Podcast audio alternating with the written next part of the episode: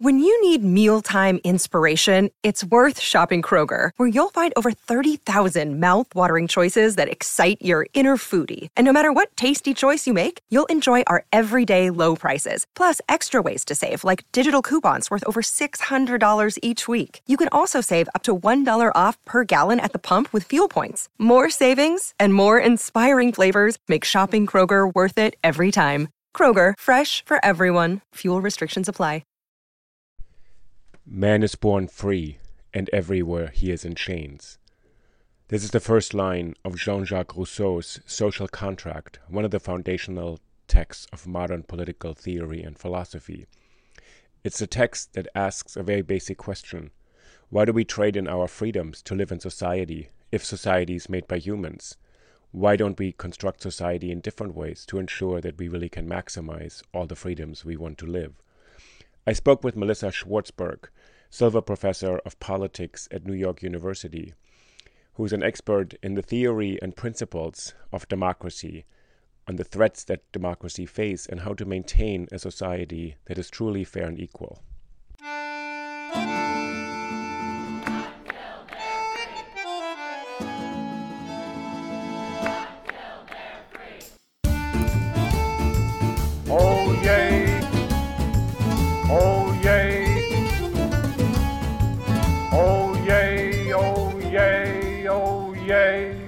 Willkommen, bienvenue, welcome. No, this is not cabaret, it's Think About It, a podcast about the power of ideas and how language can change the world, with Uli Baer. So, Melissa, I'm so happy you're here today. First of all, thank you for coming on to talk to me about Rousseau and Think About It. Thank you so much for having me. I'm looking forward to So, so, so just before we started, you said, uh, what's your feeling about the social contract or the, sec- the discourse, the second discourse on the origin and foundations of inequality? Well, I feel passionately about the second discourse. It's perhaps my favorite text in the history of political thought. Um, but it's really hard to teach and it's hard to talk about because, in ways, it's, uns- it's unsystematic. Whereas social contract, I think, is much more systematic, but it's, in a way, a harder text to love. Right. And the second discourse, I've taught it a lot, and I actually love it because it tells a story. Yes. And it has this captivating story of our progress from this state of nature, what we used to be, to where we are today. So it sort of is both a theory but also a narrative. Yes, yes, it is that. And then the question is, of course, and I'm sure we're going to get there, what are we supposed to learn from this narrative? Because it's not a historical narrative. It's, it is, in a way, a genealogy, but why should that have any sort of bearing on, on the basic questions of whether or not it's justified, whether inequality is justified? And the questions that he raises are still with us today. Yes. The big questions. So when you teach us, you put it into a larger context of your interest in democracy and the rights of people. So what are the big questions? Then we can go back. How does he lay this out? Well, there are, there are a few. I, it's harder to think about it exactly from a democratic theory perspective. Social contract is much more amenable to that. Um, although I do sometimes still teach it in, in a democratic theory sort of way. For me, I think the big questions are under what circumstances uh, would inequality be justified? We observe this extraordinary increase in inequality today. And so, and I think a lot of us are uncomfortable with it. Economic inequality. Economic It's the inequality. big buzzword, right? Economic inequality is a huge buzzword. I think a lot of us are also interested in political inequality increasingly. How to think about the nature of representative government. Um, do we feel that our elected uh, representatives are unaccountable in particular ways? So that's another sort of question. But yes, economic inequality is perhaps the defining question of our time. And so Rousseau gives us a sense of how we might think about it. And would you include in political inequality also the great equality movements of our country? Sort of from all men are created equal to sort of the abolition of slavery, the civil Yes. rights movement, women's suffrage, LGBT movement. So all the movements that have shaped our nation are linked to equality and inequality. Absolutely, absolutely. And even, you know, the, the more ephemeral, I don't know if it's really ephemeral, but a question like um, gerrymandering is right. basically a question about political equality and political inequality and how we want to be represented as a people. Okay. And who and this is about who can participate in Who can participate process? under what, uh, to what extent do we want parties to be dictating the, um, the scope of political districting? The questions Right, like that right. are basically also questions about political equality, but they're fairly far from what Rousseau would be. But Rousseau opens up this question, right? For, Yes. And in a radical and really incredibly influential way. I Yes. mean, if we give a list of the people he influenced, it's the huge range from the French Revolution to Lenin, from Thoreau to Tolstoy. So it just and to the debates that you just named. But when you go back, what, what is interest? What interests him in this moment? At this moment, to write the second discourse? Well, he's prompted to write it, right? Like he's answering this question. He, you know, he won this essay competition from the Academy of Dijon for the first discourse, and so he's he's being presented by this question for the Academy, and so that's what seems to be, uh, that's the immediate cause of him writing this essay. But of course, it sets him on this much broader story of of the origins of political society and their justification. And the people issuing this contest probably did not expect that this would be submitted. they didn't quite think that someone. Perhaps not. And you have this, uh, the, the uh, epistle uh, dedicatory, this letter that precedes it, in which, yes, he's, uh, he's saying, yes, if I could be born anywhere, it would be this lovely, this would be Geneva with all of these various features that we see today. Um, and one wonders whether or not, in a way, it's to defang people who might otherwise Right. be very taken aback by what, what follows. And he's born in Geneva, son of a watchmaker, Yeah. very wealthy city, independent. So he's not Swiss, not French, Yes. not European, Yes. which is interesting because all the debates Yes. about Europe today, sort of Rousseau is a kind of free from certain things, from certain allegiances, national allegiances. And then he gets locked out famously out of. Geneva when he was 16 because the city gates close at night. And he says, I'm just going to turn my back on this freedom, this amazing, wealthy, independent city, and go wander off Yes. and think about these issues. And so the, the question of inequality, why does he get so interested in it? Because he lives in a very privileged position. He's not formally educated, but he could just say, well, people of my standing live this way, and other people are maybe not as fortunate. Yeah. I mean, I think he is deeply preoccupied with the justification of political society, but he thinks to get to that, I'm sorry, uh, of, political regimes, what, what would make political authority justified. But I think he's using the second discourse as a way into these sorts of questions and to think about what is it about human beings and how they interact in society that makes them prone to certain types of inegalitarian political arrangements and how we might be able to transition from those to more egalitarian ones to freer ones. And where we are today, when he takes stock of where he is, he says, We come from another place. Yes. We all come from the state of nature. Can you give me an account of what is this, this story, this kind of dramatic narrative? It's like a Yuval Harari kind of story from the origin of us to today. Well, I think, I mean, he begins the second discourse in this very fa- with these very famous uh, lines, and I have them here. It's this, and we've talked about this. This is book uh, one, chapter one. Man is born free, and everywhere he is in chains. One believes himself the other's master, and yet is more of a slave than they. How did this change come about? I do not know. What can make it legitimate? I believe I can solve this question. So, in a way, by the time he's in the second, he's into the social contract. He's not interested in its in the genealogy. He's not interested in origins anymore. He's hmm. thinking about okay, here, wherever we are, Right. here is how we might make political society legitimate. Right. But in part because of the way in which the question is formulated by the Academy of Dijon, he's forced in a way to think about our, the origins because they're asking him about what is the origin of inequality among men and whether it is authorized by the natural law. Would he necessarily have gone into this genealogy absent that prompt?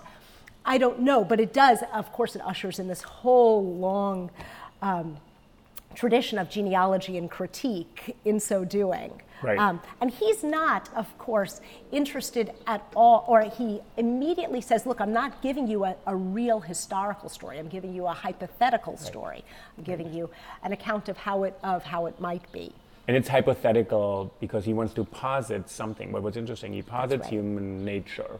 That's so right. man is born free. Yes. There's this kind of origin point, but everywhere he's in chains. Yes. So we, we all in chains today. We're all in chains. Why are we in chains? We're free people. Yes. He doesn't believe that we are free people living in any kind of civilized society, right? Civilization does not liberate us, actually. And that's the kind of radical reversal, right? He says, actually, we became civilized or cultured or assumed Yes. to live on systems, and that made us unfree. Yes.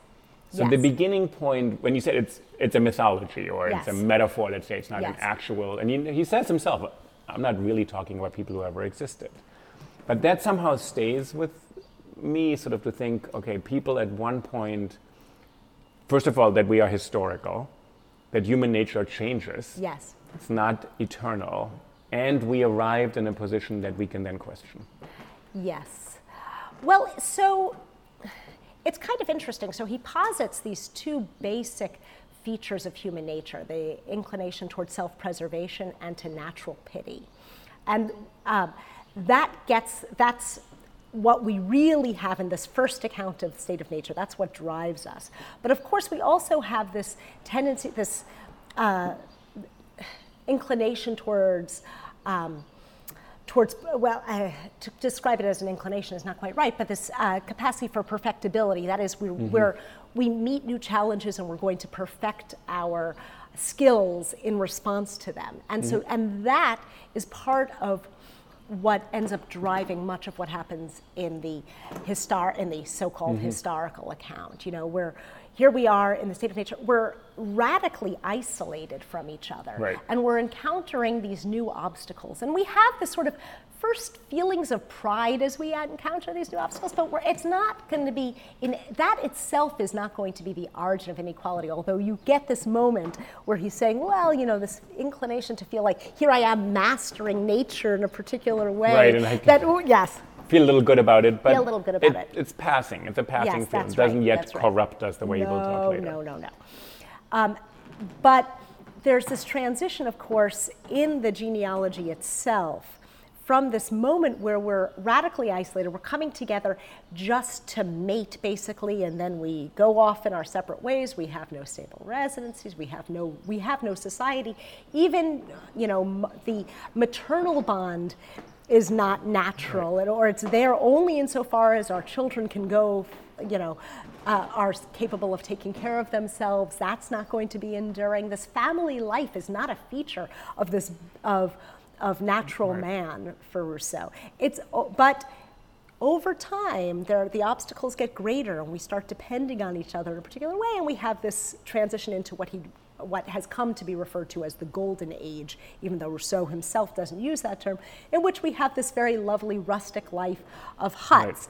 But it's with that stability of the family structure, that stability of society, which we start having, we have a little bit, you know, we're doing some work, we're taking care of ourselves, but we also have some leisure time, and we're going to fill our leisure time with dancing and performing for each other, and that's where things start going deeply awry. Oh, really? Yeah, yeah. That still sounded kind of good. It all sounds really good. And he actually says, look, if we had been able to stay in that state, Yeah. This initial state of amour, of what he's going to refer to as amour propre, this you know, this desire for esteem, um, it might have been okay. Things go deeply off the rails in a moment, but at the but.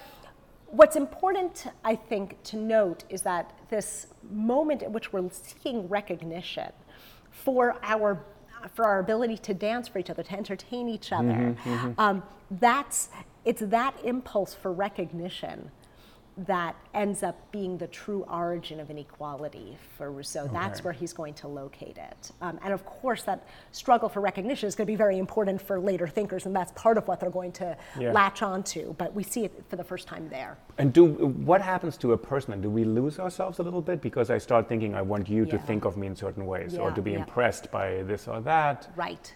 Right. It's this process of alienation, yeah? That we, at first, we're the judges only of our own merit, that we have the satisfaction of having, ca- you know, caught a hare or having climbed a tree a particular way or whatever. Right. Whatever challenge has been. Um, has been posed to us. We've been able. We've had this internal, yay, good for us. But that's a very different experience than saying, than thinking constantly, how am I being perceived by other people? And this is something I think that's really you know, if you want to think about contemporary resonance, when we think about the pathologies of social media and things like that, you But know, it seems to it haunt all of Yeah. philosophy then Yeah. afterwards. Yeah, It's in a way does. consciousness, awareness, alienation, Yes. self-regard. I mean, Yes. you can track Yes. it from Rousseau through the entire Yes. 19th century Yes. to the questions of authenticity, Yes. even to the the Western engagement with Eastern philosophy were sort of being, you know, at peace with yourself, a kind of Buddhist enlightenment, very different from our enlightenment, Yes. where you would be fully aware, Yes. but lost to yourself also. Right. So we lose that. So we go from this this moment, and then when things really go off the rails, what happens then? Well, the more dependent we are on each other, the worse things are, as it turns out. So the the next, so there's this original state of nature. The so there's the first very isolated atom, what would I call it? Um, atomistic sort of state of nature. right. Then we're coming together and we're in these, these rustic huts with a very simple life. We're basically still um, capable of satisfying our basic needs. But with the advent of metallurgy and agriculture, suddenly we move into this new type of sort of state of nature. But we're, because we need each other so much, we have these huge collective projects to undertake. It is with that that some people so there there's always going to be he suggests a degree of natural inequality some people are going to be stronger some people may be brighter more adept in different sorts of ways Right. but it's only with these very big projects that these natural inequalities start becoming more and more pronounced and codified as people, you know, as these collective projects um, take hold and you start having to have people who are in charge and directing it. And it's this way that the natural inequality, become, uh, the natural and physical inequality becomes this sort of more instituted inequality. So civilization brings out greater inequalities. Yes. And of course, some people are faster, more Yes. adept at it. And he does say one thing about property. Yes. So he says the first man who put a stick in Yeah. the ground and said, "This is mine. You can't step on this." Yes.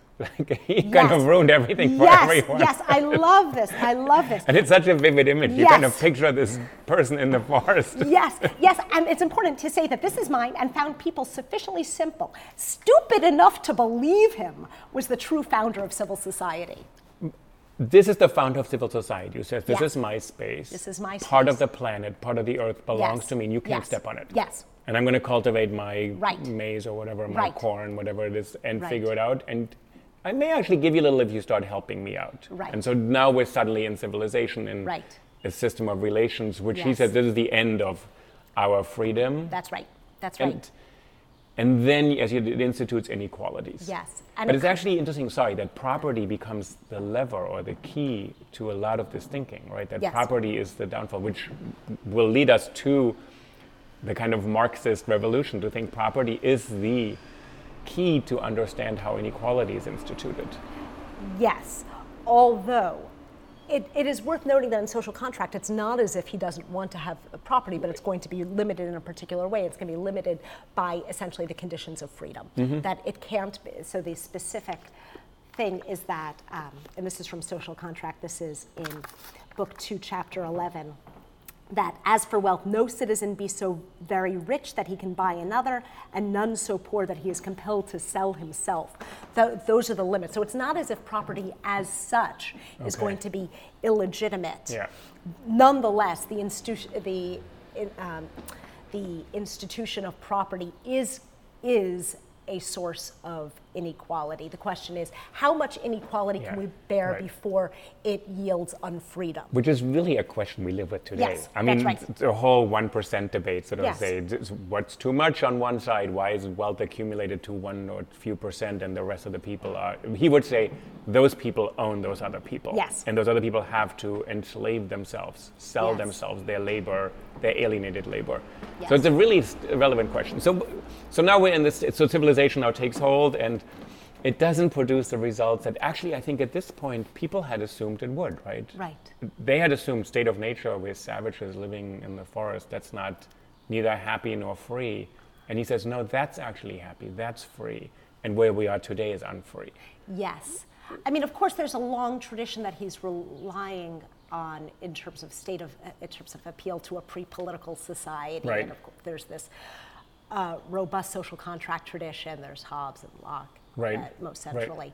As, as And is he responding actively to these ideas? Yes, yeah, I think he. He has no in formal training, but he knows he's particular, yes, Hobbes in particular. There Yeah. are clear moments where he's breaking with Hobbes. There's, you know, there are clear responses to Grotius. Um, Right. I think that he's uh, indebted to Pufendorf. There Right. are, you know, so other key So there's figures in this sources. tradition. The big Absolutely. difference to Hobbes is the understanding of human nature. Right. I, what it looks like, what the state of nature looks like, which is famously a war of all against all. Right, in Hobbes. Yeah, in Hobbes, So, right. And Hobbes basically thinks we're pretty horrible people, generally, or defensive at least. We're we are rationally inclined to strike first because we Okay. know. I, I don't think that he thinks that we're necessarily venal, as, uh, but We're rationally but- inclined to strike Right, first. right, right. We need to, you know, nobody's going to protect us except Right. ourselves. And what's Rousseau's idea of? And for Rousseau, I mean, the basic, the original, again, the original state of nature, we're not encountering each other very much. Right, we're just passing That's right. sort of in the That's forest right. occasionally. But I think this part of Rousseau captured the imagination of people in the 18th century. Oh, and in the novels and his book on education, there's a kind of what we would today call romantic. Of course, he's Yes. considered the father of romanticism, but romantic with a capital R. There's a romantic idea of human beings at one point were content. Right. Right, different from Hobbes, where you sort of strife at the beginning. Oh, right. Yeah, no, no, no. Um, yes, relative to, to Hobbes, we're much happier. I mean, really, even in second disc, I'm sorry, even in social contract, he talks about can we think of any happier group than peasants deciding under an oak tree what they should do? Right. There is this sense that that the less complex our Right, society right. gets, the happier we are. Right. And in, in um, Julie, the New Eloise, in the beginning when he's hosted by some people in a valley or something, there's something close to perfection. When he has meals with them, Yes. um, he said there's he said they're small enough a community, they rely on one another, these merchants pass through. He said we don't really have business with them, we don't overcharge them, they stay with us. And it's quite interesting what he finds fault with. Says that the women don't sit at table seems wrong with him kind of a strange moment and but so he finds these moments in his society still Yes. right of people living together in a sort of communal sense that Yes. could be preserved Yes. so i think there's this this part of the romantic idea which you can also track all the way through thoreau emerson to environmentalism today kind of that we could return and what do you how do you explain this idea that you said it's a metaphor, it's a mythology, but it's, a, it's presented as a history or as a story. Yes. Um, so again, I think part of it is, is the way in which he's being. I mean, he's trying to win an essay contest, and he's being given a prompt in a way, just like Right. any of our good students would be doing. Your Right, right. You want to answer the question fully.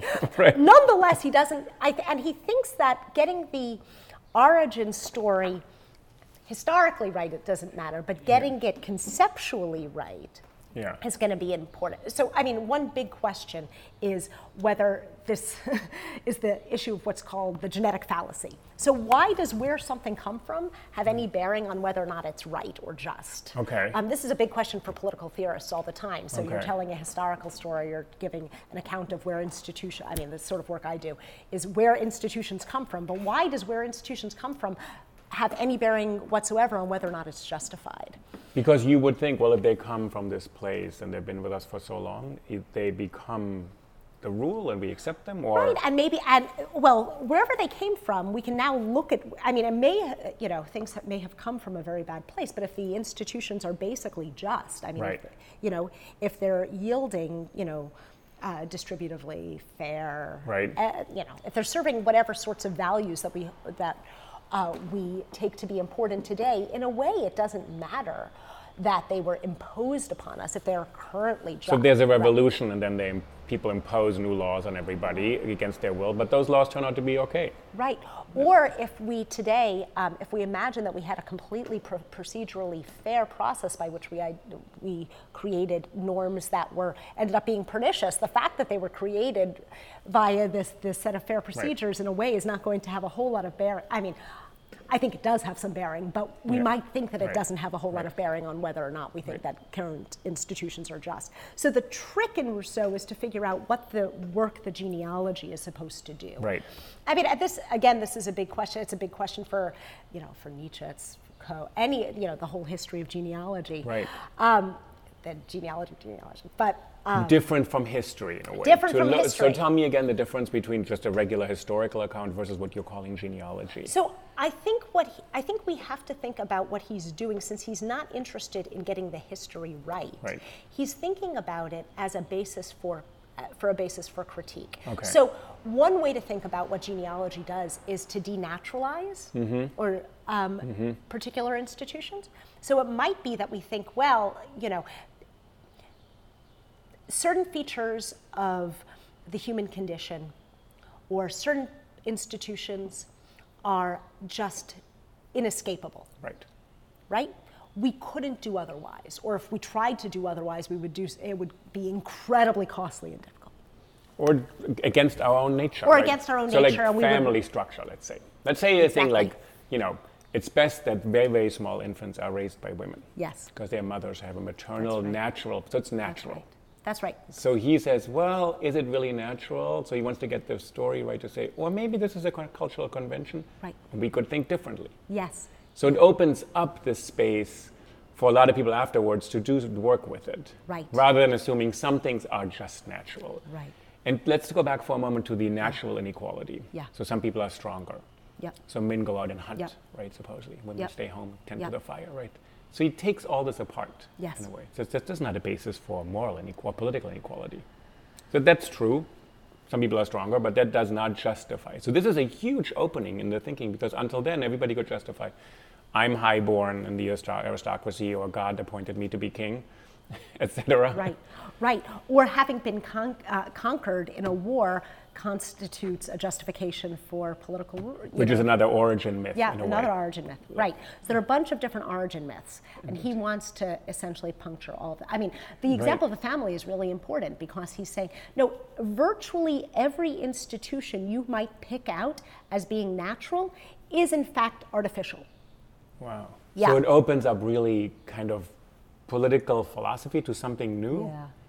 And so, wh- what do people do with that? Because, uh, I mean, what's the response when people say, no, no, no, no, no, you can't sort of talk about all institutions as cultural? Some are eternal, universal, static. Yes, so there's that's going to be one response. One response is to say, well, no, look, there are going to be features that Rousseau's uh, critique goes too far. I mean, he says specifically, look, Hobbes claims that he's depe- that he's depicting natural man. In fact, he's depicting civ- uh, civil man already, right? He's So projecting he back want- onto yes. nature. Okay. Right, so he wants to go back farther. And then one could surely critique Rousseau. You could say, you know, there are feminist critiques available. There are particular accounts of what he wants to the question the natural quality of or how it um, or you know how it originated that we might how it could be justified that we might want to quibble with. But I think what's important is to think about what the work that the critique is mm-hmm. doing, mm-hmm. the genealogy is mm-hmm. doing. And again, I think that it's designed to take out. So first, we're going to try to figure out what the art by figuring out what the origin of inequality is. We're going to say, look, there's basically no reason to think that anything other than the most rudimentary physical forms of inequality have their origin in nature. Mm-hmm, it's mm-hmm. all from this process of mm-hmm, civilization. But on the basis of that, then we can say, well, now we're going to look at the institutions that we've designed that are in fact going to exacerbate these inequalities. And we're going to be able to critique those as well. And then we can let go a little bit of this idea of human nature as this thing inside of us which we can't quite grasp. Or this is a tool or Right. sort of a method. And then now we can start looking at are the institutions working for us? Yes, yeah. And that's the real, I, I don't know, to me, that's the most attractive feature of, of especially the social contract. Um, it's thinking about what types of institutions might we have, men as they are, laws as they might be. You know, it is Right. this, sort- it has this sort of radical re-envisioning of institutions. It's also, I mean, one of the features of the second discourse that I love the very most is this the contrast between the social contract that he describes there and the social contract that Yeah, emerges you- in the second. Yeah, um, this is sometimes uh, referred to as the specious contract. So, the, um, again, this is one of my very favorite passages, really, again, in all of the history of political thought. So, to this end, after exhibiting his na- to his neighbors the horror of a situation that armed all of them against one another, that made their possessions as burdensome to them as their needs, and in which no one found safety, in either poverty or wealth, he easily invented specious reasons to bring them around to his goal. Let us unite, he told them, to protect the weak from oppression, restrain the ambitious, and secure for everyone the possession of what belongs to him. Let us institute rules of justice and peace to which all are obliged to conform, which favor no one, and which in a way make up for the vagaries of fortune by subjecting the powerful and the weak to mutual duties. In a word, instead of turning our forces against one another, let us gather them into a supreme power that might govern us according to wise laws and so forth.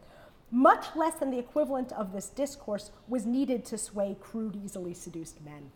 And he says this, this must have been the origin of society and laws which gave the weak new fetters. So, in a way, the weak, the poor, are duped into thinking, well, look, we're going to have these beautiful egalitarian institutions. Right. And so, but in so doing, in creating these institutions that are simply going to codify these existing inequalities, okay we lead to this great political inequality. And so the, sec- the social contract takes the same sort of language right. of egalitarian contracting, but makes it so that it enables freedom as opposed to unfreedom. So this first one, this specious contract, yeah. is the someone who's a bit more powerful yes. convinces a person who's a bit less powerful to yes. say, we'll, we'll enter into a contract, yes. we'll obey the same laws, all the same rules apply, you'll be safe, you'll be able to walk down the country road or the street and you won't be attacked because I'll control the police as well. So I'm going to give you some protection. And the weak have to consent. Yes. And he has this frequently says, people are dumb enough to consent. Yes. And he said also power depends on consent. Yes. It's actually not that someone can control so many people because there are not enough weapons and armies in the world. Yeah. But people agree to this. They agree so, so what's for him amazing civilization is we voluntarily step into our unfreedom. Yes. Yeah, and that's a really I mean, that's a huge question for political science and for us today. I mean, so if you think that in fact the, the many are capable of expropriating the few, why do they not? Right.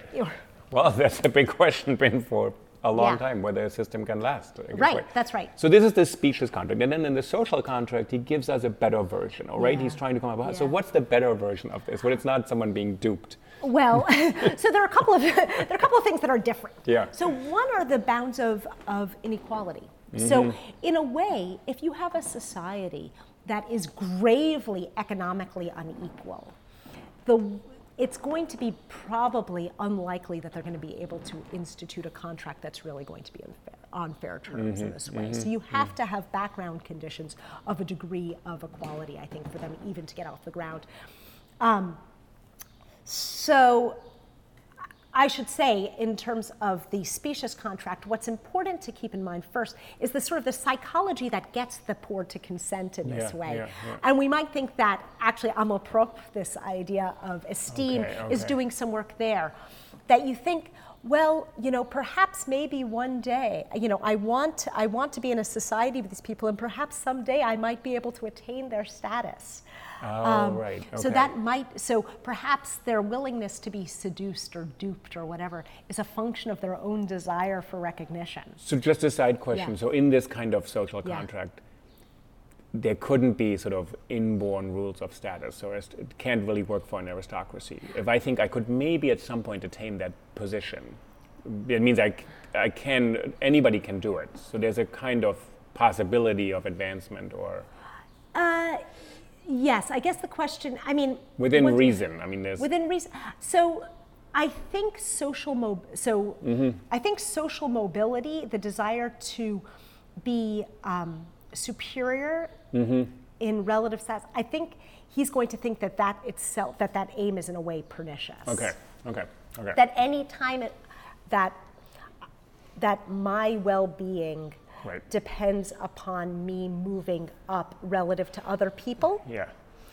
Um, I'm going to be less free. But this is interesting. So what you're saying is not just the way I said people are stupid. They're saying it's in them to have an investment in this in this possibility. Yeah. So they hook into something that's in them to say I could maybe advance my own status. That's right. So it's that's not right. to blame them in a way they're too dumb. It's not a story to say the poor are dumb and get exploited. He said, we all have this in us. Right. To buy right. into this kind of arrangement. That's okay. right. That's right. Okay. Um, and I think that's really, I mean, I think that that's a really important point. That it's not some. I mean, it's true. He describes them as easily seduced and duped or whatever. The people, the man who found people stupid enough to believe him. Right.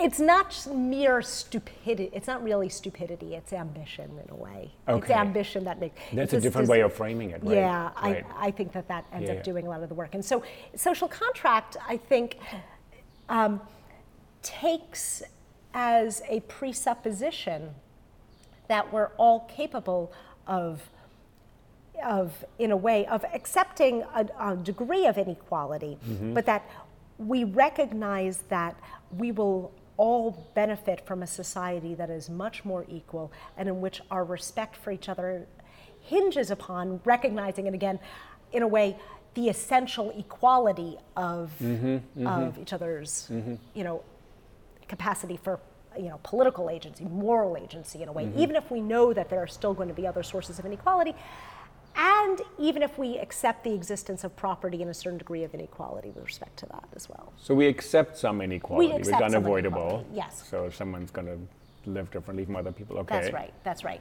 But how do we get to this kind of mutual respect part? That's going to be really hard. I mean, so part of the story about the background conditions of the social contract, I mean, you can see some of it in the dedicatory letter for the second discourses in his description of Geneva. But it's Another going- mythology. Another Where mythology. he writes this kind of Another tribute, this is the greatest place in the world, and then right. the people of Geneva say, this is not quite how it is. That's right. That's right. You're going to need a high degree of homogeneity. Actually, Okay. you're going to need a small society, um, a small homogeneous society. You're going to need a sen- uh, you know. There's the account of the civil religion in social contract. yes. You know, so there are a bunch of, in a way, shared norms, shared familiarity with each other, um, in addition to a a relative degree of economic equality that is going to enable people to have that sort of relationship to each other. Barring that, it's not as if he thinks that the conditions of the social contract are going to be able to get off the ground. And you can see, you know, in he, I mean, he writes these constitutions. He writes this constitution for Poland, which Right. famously departs from features of the social contract by introduces representation. But be, Poland is much larger Right. than Geneva, Right. and that makes a difference. But when you say that he describes originally his idea, but there's a shared set of values Yeah, as a civic religion or something like that, or Yeah, yeah, norms. yeah, yeah. But can you extrapolate as a political theorist to say what's useful about this for how we think today about legitimacy of government and how I can protect my freedom and liberty from people who want to just dupe me into giving it up so I feel safe? So he says we trade in our sense of safety all the time for our independence or our freedom. That's right. That's right. Um, so I guess the challenge is so we have these large pluralistic societies and we want to recognize diversity, but we also have to aim, I mean, whether or not we should, a, a big question is whether we should aim at the common good, whether there's a common good. Okay. I mean, that's one way to under, of, Yeah. an easy way to understand the concept of the general will, which in a way strips of it the willing part, the volitional point. Uh, uh, point. But if you say, well, look, there is in a given community, there is a general will out there, which we would each independ- we would each individually and independently will if we were perfectly moral Right. It is in a way it's transcendent. So there is this general will out there for a particular community. And what we do when we try to figure out what laws should bind us is to identify that general will which is ours. That's the source of autonomy of this activity of self-legislation that we get in the social contract. The common good is it is it wrong for me to think? I think all communities struggle with that. So in America, we have certain principles, Yeah. inalienable rights, sort of an, an idea of what it means to be American. Yes. It's supposed to be inclusive. Let's hope inqu- equal, etc. But so when you're saying it's difficult to think of that, I thought all communities ultimately try to have a more or less defined idea of what the common good is, that we all belong to this project we shall survive as a community. That's one project. Yes And that used to be maybe nation states. Now maybe it's the European Union or it's a community of people. But you, you think that's difficult because it's, it's is it difficult because it's hard to define or I think it's hard to define. I think it's hard to know what that what it actually looks like. I think all institutions basically are going to have distributive consequences. That is, that they're going to have different effects um, for people who are differently situated. So what does that mean, distributive consequences? I think it's going to be, um, I think any norm that we might identify, even a constitutional law, Right. I think once we imagine that judges are, go- that legislation is going to give them, uh, give it, is going to flesh it out. Right. Once Supreme, uh, Supreme Court justices are going to Right. interpret it in a particular way. I think most of these decisions are going to have different and perhaps disparate effects Okay. depending on where you are in a society. So given So not everyone is going to always have a benefit. That's right. And That's could one get to the place? Well, yeah, not every law is going to give you a direct benefit. Some you may curtail some of your Yes. rights, but other ones will give you that. So there's a larger balance. On balance, the laws are generally good for you, right? Yes, yeah, and we might get to that. We might, but trying to think about something that would be transcend that, and indeed, I mm-hmm. think Rousseau is calling upon us to do that. Rousseau is calling upon us not to when. So first of all, we have to imagine a, a community in which we are all actually participating, creating legislation, which of course is very far from us. But if we can imagine taking this vantage point where we're not allowing our particular will, our private interest to Right. prevail, but Right. we're identifying what the common interest is. Right.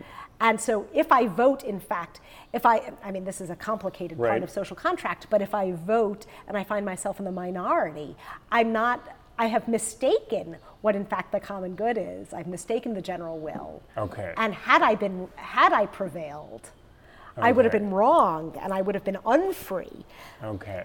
There's a lot of apparatus there, and it's going to be prob- and we're Yeah, going to yeah. be troubled by some of it. I mean, which you know, tons of Rousseau's commentators over time have been troubled by. Um, so the idea that there might be something that would be uniquely in the common interest, I think we can get ourselves to that. I think the question is how we might identify it, how we might know when we had hit upon it, Mm-hmm, and in what cases would we have any confidence in saying we were right or we were wrong about it. And what you just said, when if you if you vote and you you you the people you vote for lose, it has it's linked to your sense of freedom. Yeah. But there's a kind of sweet Yeah. spot or a moment when you could think, actually, I have become free Yeah. by subjecting myself to the general will. That's right. But it's a very odd thing in a way. So he says yes. there is freedom is possible for us outside of the state of nature. We could That's feel right. free. But that to me seems like such a precarious moment when you think, I'm actually free by agreeing and consenting to being governed in accordance with other rules that are not just mine. That's right. That's right. It's yes. Mm. But it's a really important idea that freedom is not for him this kind of individualistic, I put my stake in the ground kind of. That's the end of freedom, actually. that's right. No, our freedom consists, in a way, our freedom consists in our subjection, but our, uh, to the Right, our terms of the freedom general will. consists in our subjection. Okay. Yeah, um, but to the general will. That is, we, you know, our freedom consists in autonomy, in creating laws for our community that emerge from our wills directly, and to wit, and we are obliged to we're obliged to obey by virtue of that fact. right. And so, yes, the idea that we would be unfree if we got our way is a, you know, that we would be Mm-hmm. Okay, right, unfree right. if my private interest had prevailed, that I would feel myself to be unfree. It's because our, the link between freedom and that which the community wills, that which the community is actually engaged, you know, is Yeah. seeking for itself. That's a hard concept for us today. And it's, you know, this distinction that Rousseau consistently draws between the general will and the will of all. Right?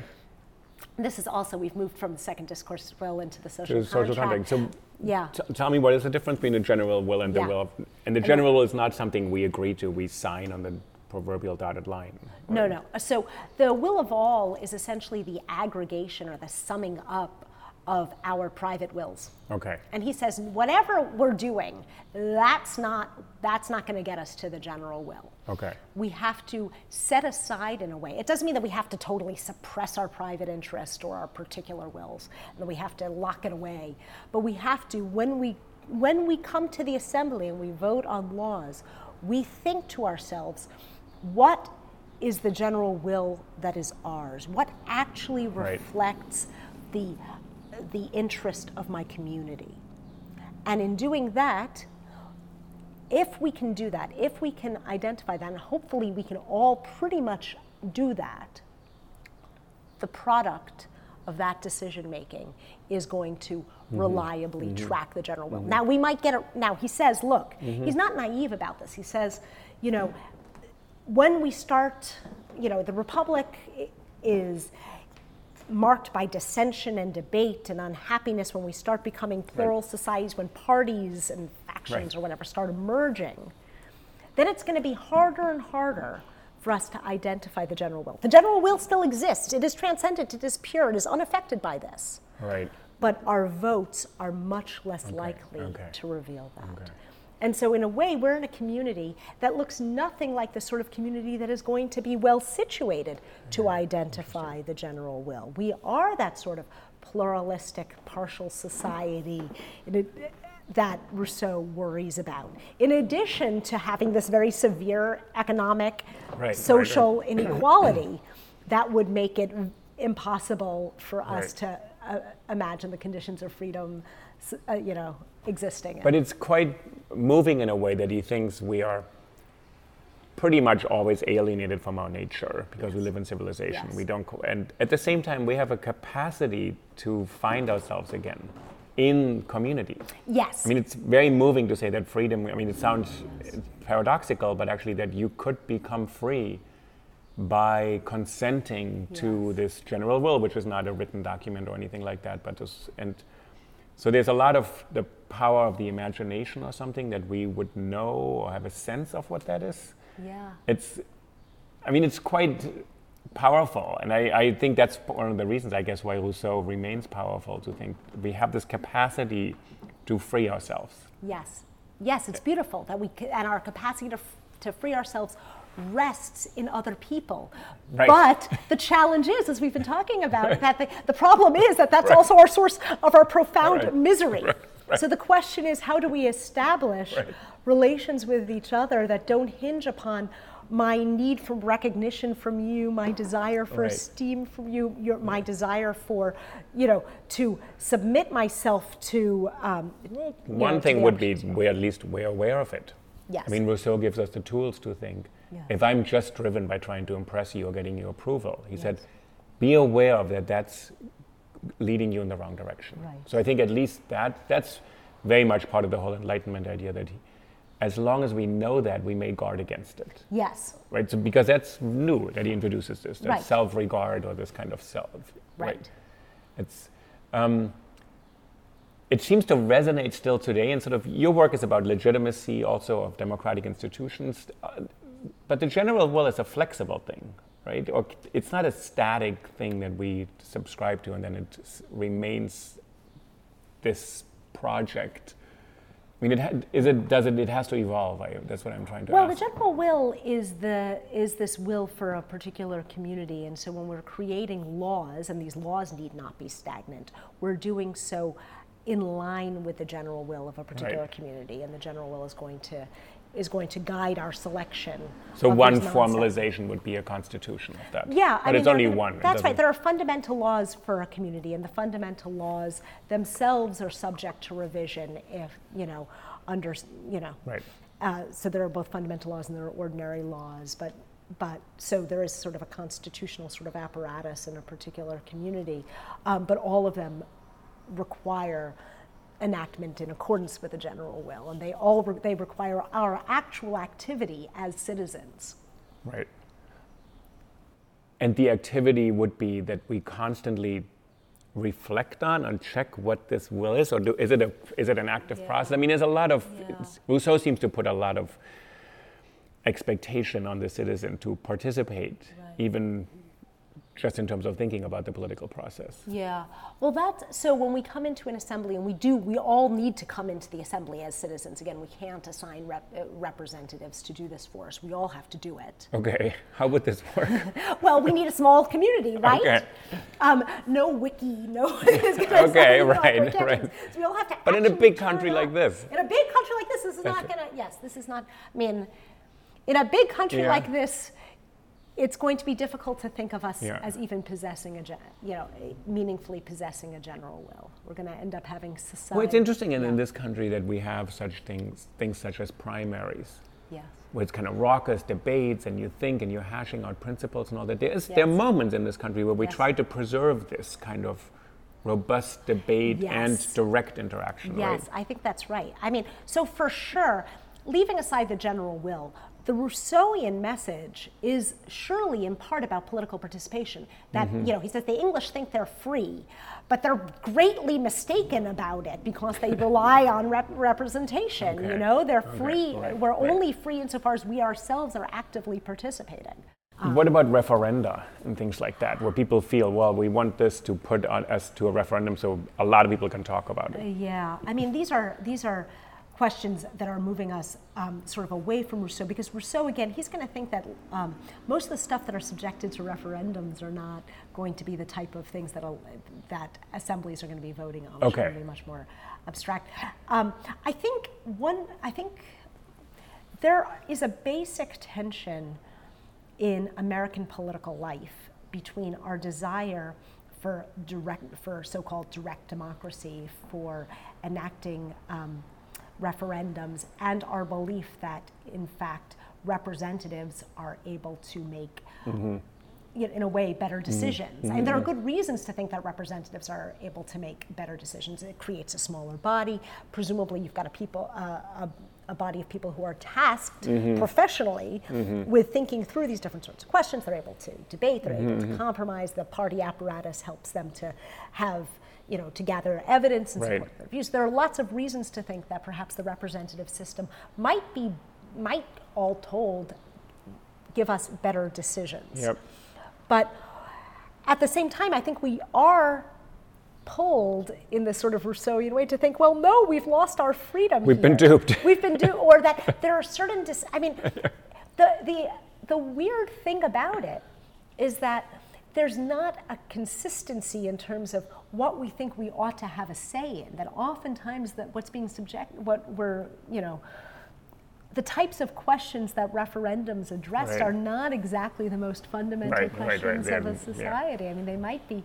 We can imagine a constitutional amendment process that might be much more direct. We can think that, in fact, if we're going to ever have a say, it ought to be on these really fundamental questions governing the structure of our political process. But instead, you know, We have, like, we have right. Sort of so small parts of how we live our That's lives, right. kind of thing. That's right. That's right. And is that in fact sapping us from other forms of political agency that might be more useful? the tension identified in American politics between this idea of we have to have representatives who may be better qualified and adequately represent us, and we want to directly also Yes. govern ourselves, because otherwise we may be afraid, like Yeah. Rousseau. Do you think that's a productive? Is it a tension that can be managed out of existence? Is there a better way? I, I don't know if we can manage it out of existence. I mean, I do think that there, the tensions between wanting to, everybody to participate Yeah. on equal terms and a desire for expertise, I think is Right. a basic Yeah. one for yeah. Uh, political, you know, for all polities. And, and, and as Rousseau probably would say, with the complexity of modern life, Right. it's a big problem because we have put ourselves into a position of unf- because life is way too complex. I do not want. I mean, I want some experts to manage some parts of my life, That's like medical experts. That's right. I would like the, you know, Department of Health and Human Services to be run by people who actually know what they're doing. There should be scientists. That's right. That's right. Um, but there's, I think, a question. Sometimes um, the challenge is, what are citizens competent to decide? Right. And, Yeah. you know, my sense is that they're more competent to decide a lot of questions than we tend to think. But the que- but how to figure out what sorts of questions institutionally. Yeah, it's really interesting. I mean, we have a debate in New. York right now and in other countries about vaccinations. Right. So it's a huge debate of should Right. people decide how. This is actually a very Rousseauian question. Right. Should you Yes. decide how to raise your children, or should you let some experts tell you what to do? Right. And part of, you know, and Rousseau is no liberal, but part of the liberal tradition is also, well, no, you know, I want to have, um, uh, you know, the, I want to have the right, to be able to make my decisions for right. my own family. I don't, I'm free from government interference. in What would you call him if he's not a liberal?